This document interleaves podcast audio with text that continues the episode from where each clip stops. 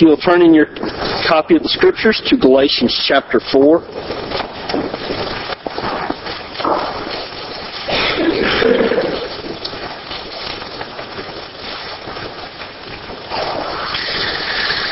Galatians chapter 4, verses 1 through 7. The Apostle Paul says, I mean that the heir, as long as he is a child, is no different from a slave, though he is the owner of everything. But he is under guardians and manag- managers until the date set by his father. In the same way, we also, when we were children, we were enslaved to the elementary principles of the world. But when the fullness of time had come, God sent forth his Son, born of a woman, born under the law, to redeem those un- who were under the law, so that we might receive adoption as sons. And because you are sons, God has sent his spirit, the Spirit of his Son into our hearts, crying, Abba, Father. So you are no longer a slave, but a son. And if a son, then an heir through God. Let's pray. Almighty God, we thank you that you sent our Lord Jesus Christ to redeem us from our slavery, to redeem us and adopt us as your children. Father, as we consider our Lord Jesus this morning, I pray that you would set our hearts aflame uh, in love for Him. We ask in His name. Amen. I want to concentrate uh, this week on verses 4 and 5. And I'm going to jump into verses 6 and 7. But next week I want to concentrate um, uh, specifically on verses 6 and 7 because this idea of sonship is um, is something that I that I think we should give our our complete attention to. And this week we will only spend a few minutes at the end of the sermon looking at it. But look again at verses 4 and 5. To me, it sounds like poetry. But when the fullness of time had come, God sent forth His Son, born of a woman, born under the law, to redeem those who are under the law, so that we might receive adoptions, adoption as sons. Those are two of the most glorious uh, verses in all the scriptures. As I was looking at it this week, it also began to read like a resume. Because verses 4 and 5 give us the qualifications, or Jesus' qualifications to be our Redeemer. And so you see his qualifications. He has perfect timing, and these are in, on the back of your bulletin if you want to follow along. But he has perfect timing, verse 4, uh, when the fullness of time has come. Jesus is fully God. God sent forth His Son. Again, verse 4, Jesus is also fully man. Uh, he was born of a woman. Jesus was born, lived, and died under the law. He was born under the, under the law to redeem those who were under the law. And then in the bulletin, I had Jesus' two greatest accomplishments. I wrote that. Uh, we had it printed, and I began thinking about it. And I, well, Jesus rose from the grave. That's a pretty big accomplishment as well. And so, if I had to uh, an opportunity to rewrite that point uh, that's included in the bulletin, I'd say Jesus, two of Jesus' greatest accomplishments, uh, two accomplish, two great accomplishments among many, are uh, His redeeming those who are under the law, and then those He redeemed uh, are also adopted as God's children. So let's look at the passage, verse 4 and 5. Um, we could say that we're looking at his resume. So in verse 4, we see, first of all, that Jesus has perfect timing when the fullness of time had come. What this means is that Jesus came at the perfect time in human history. How do we know it was the perfect time? Because God sent him when, when God was ready for him to come. God is the Lord of history.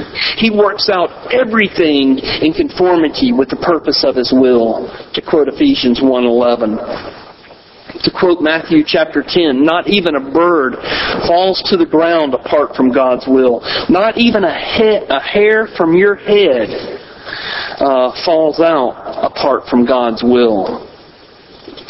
And the reason that the Lord Jesus says this in Matthew chapter 10 about sparrows uh, not falling apart from God's will, uh, all your hair being numbered, is because he is emphasizing that not only the big things in human history, but also the small things, the minute things, uh, all things work according to God's will. Before there was history, God, the Lord of history, planned every event, every circumstance. Every, he planned every day in minute detail in your life. Psalm 139 says, Not a tongue, uh, or not a, a word comes onto your tongue apart from God knowing it completely. He knows it completely because He has planned it. Your life is a part of God's plan. God is the Lord of history.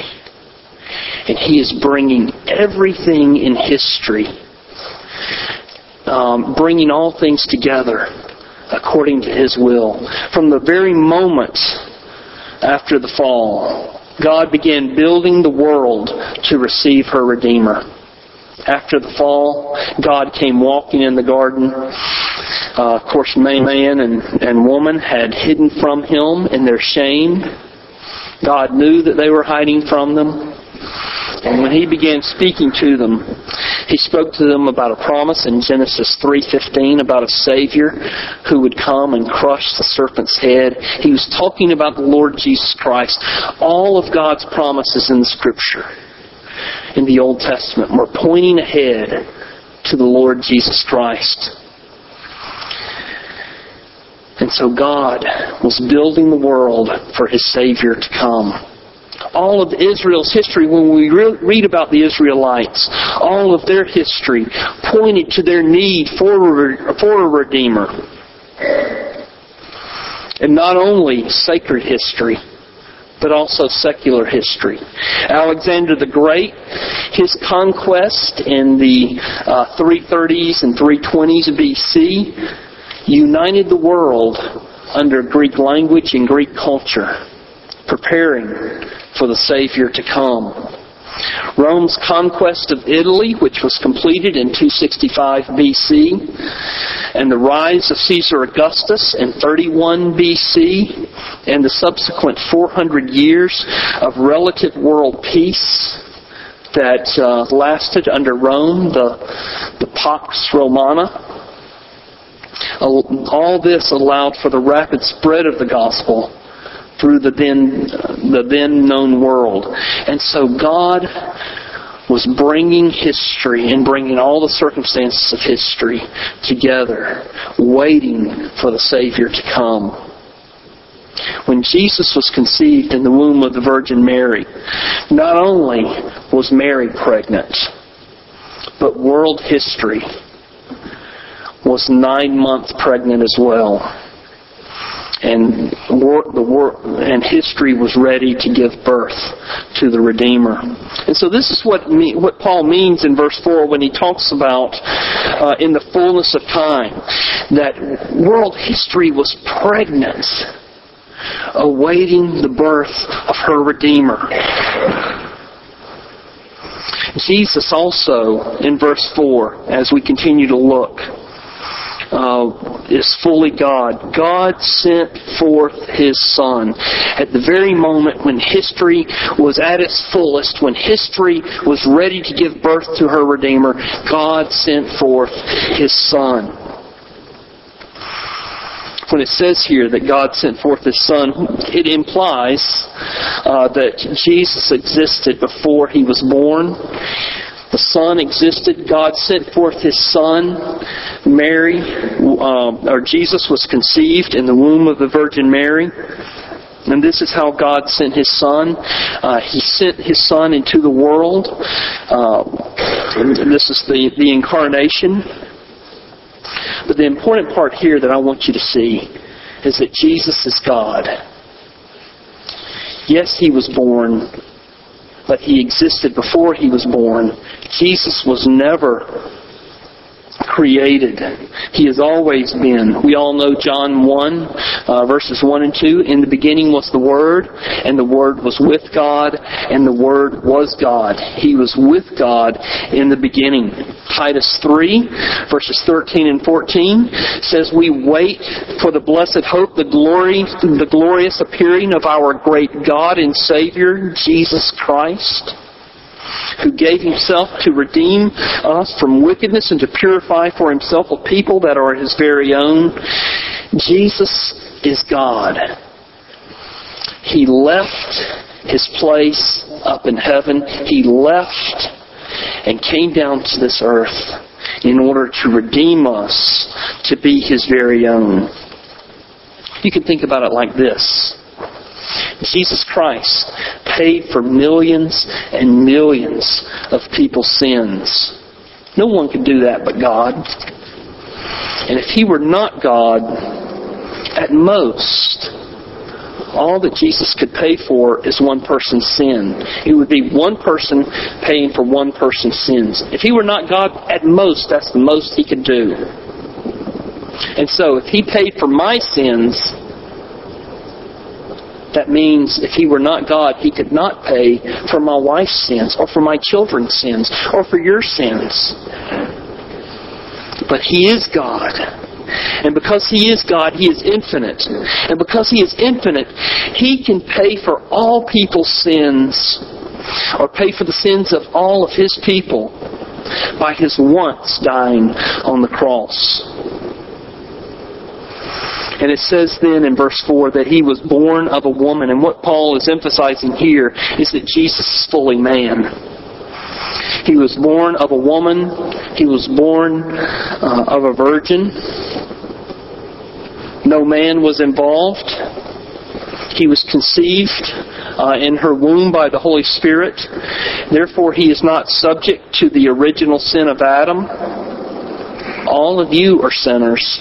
I am a sinner because Adam's sin has been passed down through every generation. The Lord Jesus was not subject to that original sin. And that is important. That's why he came and was born uh, of a woman. He's fully God and fully man. It's a mystery how can he be fully God? How can he be at the very same time fully man? It's a mystery. It is something that we receive by or accept by faith. But the Bible clearly tells tells us he is God and man forever. From the moment that he was conceived in Mary's womb. Verses 4 and 5 says that Jesus was born, that he lived, and that he died under the law. At the end of verse 4, he was born under the law to redeem those who were born under the law. I'm sorry, to redeem those who were under the law so that we, we might receive adoption as sons. Jesus, because he was born as a Jew, and because he was born as a human being, he was born under the law. He was bound to keep the entire law perfectly. No human being has ever kept God's law perfectly. In fact, I know that every one of you have broken God's law already this morning. In fact, since you've been sitting here in this worship service, I would feel confident in saying that every one of you myself included, have broken God's law this morning, even since the worship service started. Because who of us has loved the Lord our God with all our heart, with all our soul, with all our mind, with all our strength this morning? Who of us has loved our neighbor as ourself? We can think, well, I've loved this neighbor or that neighbor, but there's somebody else that we haven't loved um, as ourselves. Some have been prideful. Some of you have been prideful this morning. Others of you have been fearful or have worried. Others of you have been selfish and self-centered. But Jesus Christ kept the law perfectly. From the moment that he was born, the entire time he lived here on this earth, he kept the law in its entirety perfectly. Why is this important? Well, it's important not only for the wow factor, you know, wow, he was able to keep God's law perfectly because that's so foreign to us. But it's more important um, that he uh, kept the law because he's doing for you what you could not do for yourself. In uh, theology, we call this Jesus' active obedience. His obedience was not simply for him. His obedience here on earth was for you. Jesus not only died for your died for you in your place, he also was obedient for you in your place. In fact, the scripture says he was tempted in every way like we are. Why was he tempted? He was tempted for us. He was tempted in every way like we are, and yet he never sinned. So that Jesus Christ, or rather, when you come to Jesus Christ, all of his obedience that he he um, practiced here on earth is transferred into your account. My wife and I had something interesting happen yesterday. My wife was on the uh, on on uh, SunTrust looking at our checking account, and she said, "Wes, you need to come here. Something's wrong."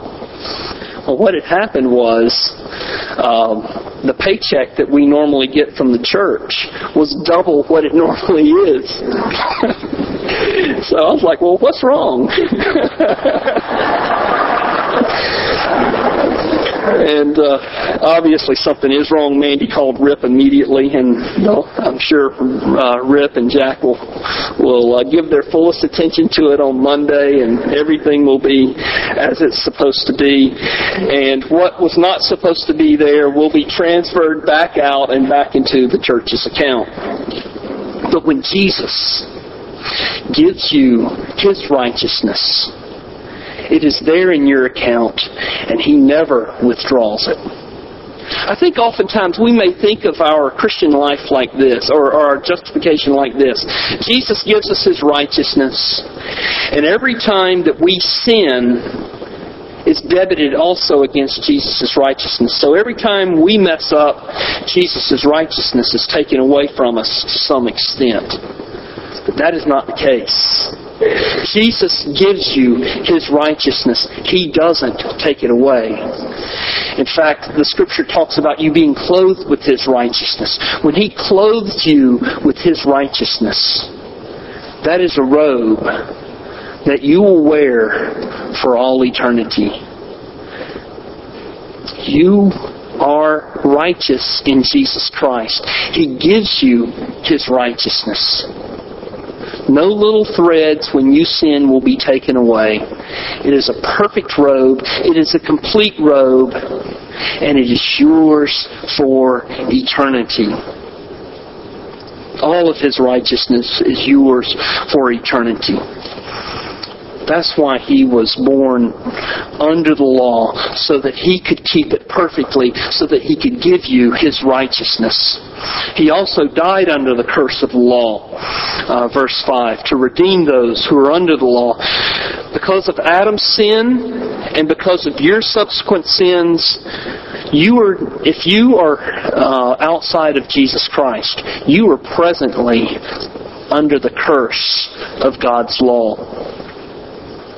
If you have not fled to Jesus Christ for refuge, the curse of the law still rests over you um, as a judgment. Jesus became a curse for you. That's why he went to the cross. He submitted himself to the curse. He who knew no sin became sin for you so that you might be the righteousness of God. 2 Corinthians 5:21. When Jesus was on the cross, the full penalty and curse of the law came crashing down on him. The penalty and the curse of the law was nothing less than the full, unmitigated, pure, complete wrath of God. And Jesus submitted himself to that wrath. He came and became a curse for you. All the penalty of the law that we deserved came crashing down on Jesus. And Jesus submitted himself to this to this um, becoming a curse in order to accomplish two things. First of all, to redeem those under the law, to redeem us who are under the law, and also that we might be adopted as God's uh, sons. Verse verse five. I'm going to skip over that and I'm going to look real quickly in the next three or four minutes at the importance of our adoption and we're going to look at adoption exclusively next week. But we see in verses 6 and 7, because you are sons, God has sent the Spirit of, uh, of His Son into our hearts, crying, Abba, Father, so you are no longer a slave but a son, and if a son, then an heir through God. The importance of adoption is seen, first of all, in that your inheritance is complete. Verse 7 If you are a son, then you are an heir through God. You are no longer a slave. The reason Paul mentions this is because he knows that the Galatians, in submitting themselves back to the law, are becoming slaves again and, and they're trying to be slaves who are trying to earn their freedom with God. And he says, You don't need to do that. You're no longer a slave. You are a son. And if you are a son, you have your freedom. If you are a son, you have everything. Remember last week? We were talking about what it means to be an heir of God. Everything that Jesus has is yours. Ephesians 1 3. Uh, praise be to the God and Father of our Lord Jesus Christ, who has blessed us with every, every spiritual blessing in Christ. Every spiritual blessing is yours in Christ. And as I said last week, if the federal government could find a way to, to impose the death tax or the inheritance tax on you, on, on your inheritance in Christ, it would completely wipe out the national debt immediately. Thankfully, they can't do it. And so you have a complete inheritance. You also have a, an absolute security. Listen to Romans 8, verses uh, 16 and 17. The Spirit Himself bears witness with our spirit that we are children of God. The Spirit convinces us that we are children of God. And if children, then heirs, heirs of God, and fellow heirs with Christ, provided we suffer with Him in order that we may also be glorified with Him. In today's, in today's society, the family is becoming more and more unstable. And so it may be hard to, to fully grasp what it means to have absolute security as a child of God. But God is using this illustration of the family to say that you have absolute security in Him. God's saying if you are His child, He will never disown you.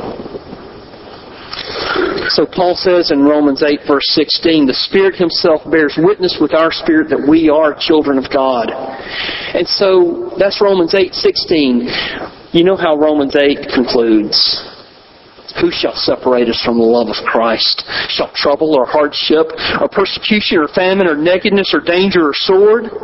As it is written, we face death all day long. We are considered as sheep to be slaughtered. No, in all these things, we are more than conquerors through him who loved us. For I am convinced that neither death nor life, neither angels nor demons, neither the present nor the future, nor any powers, neither height and depth or anything else in all creation will be able to separate us from the love of God that is in Christ Jesus our Lord. There's nothing. And God has sent His Spirit into our hearts to convince us of this fact. We're going to look next week uh, at this idea of adoption, and we're going to look at why it's so hard to believe that we are God's children. But God because He knows that we are slow to believe. God knows that we have amnesia, that we easily forget His promises. He sent His Spirit into our hearts who bears witness with our spirit that we are children of God. We also have freedom and, confidence as children of God. Romans 8:15 says, For you did not receive a spirit that makes you a slave again to fear, but you received the spirit of sonship, and by him we cry, Abba, Father. If you were a believer in Jesus Christ, regardless of how weak you perceive yourself to be, regardless of the enormity of your sin, if you are a child of God, if you belong to Jesus Christ, you don't need to shrink back. You did not receive a spirit that makes you a slave again to fear. You received the spirit of sonship. You don't need to put on airs with God. Come to Him just as you are. Come to Him as a child would to his Father. God dwells in, in, in inapproachable holiness. He dwells in glory. No human being can see him or approach him. But because Jesus has clothed us with himself, we have full access. We have complete freedom. We have complete confidence to crawl up in his lap and say, Abba, or as the children were saying this morning, Daddy, Father. And then lastly, because we are God's sons, we have intimacy in relationship and also in prayer.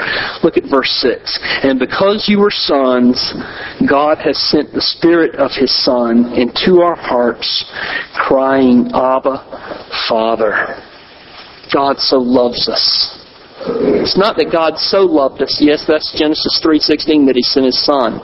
But God so loves us now that he has sent his spirit, the spirit of his son into our hearts and the Spirit of His Son cries, Abba, Father. He helps us to cry, Abba, Father. God the Father loves us so much that He wants us to keep close to Himself. He wants us to have the full joy of loving Him. And He sent His Spirit into our hearts that we can crawl up in His lap. Abba, Daddy, Father. We can lift up our prayers to Him with confidence.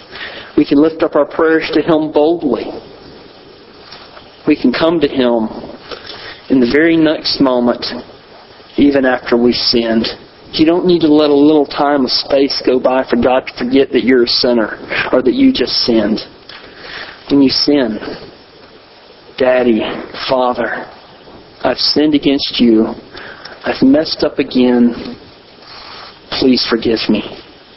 And He opens His arms wide that's what he's telling the, the Galatians here this morning. That's what he's telling us. You have a Father who loves you. That's the best news I can give you. Let's close in prayer.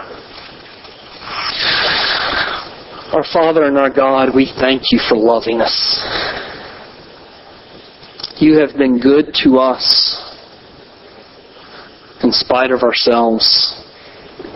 You have loved us even when we did not love you. You continue to love us when our heart is drawn after things in this world that uh, are displeasing to you. And you love us so much that your Spirit continues to reside in our hearts and He draws us back to you continually so that we can crawl up in your lap and cry, Abba, Daddy, Father. Father, I pray that for your beloved children who are here this morning, who have a hard time receiving this teaching, or have a hard time believing it, or easily forget it, Father, I pray that your Spirit would be especially active in their hearts. Father, for any who do not know you, who do not um, yet know the blessedness of being your child, I pray you would draw them to yourself. I pray in Jesus' name. Amen.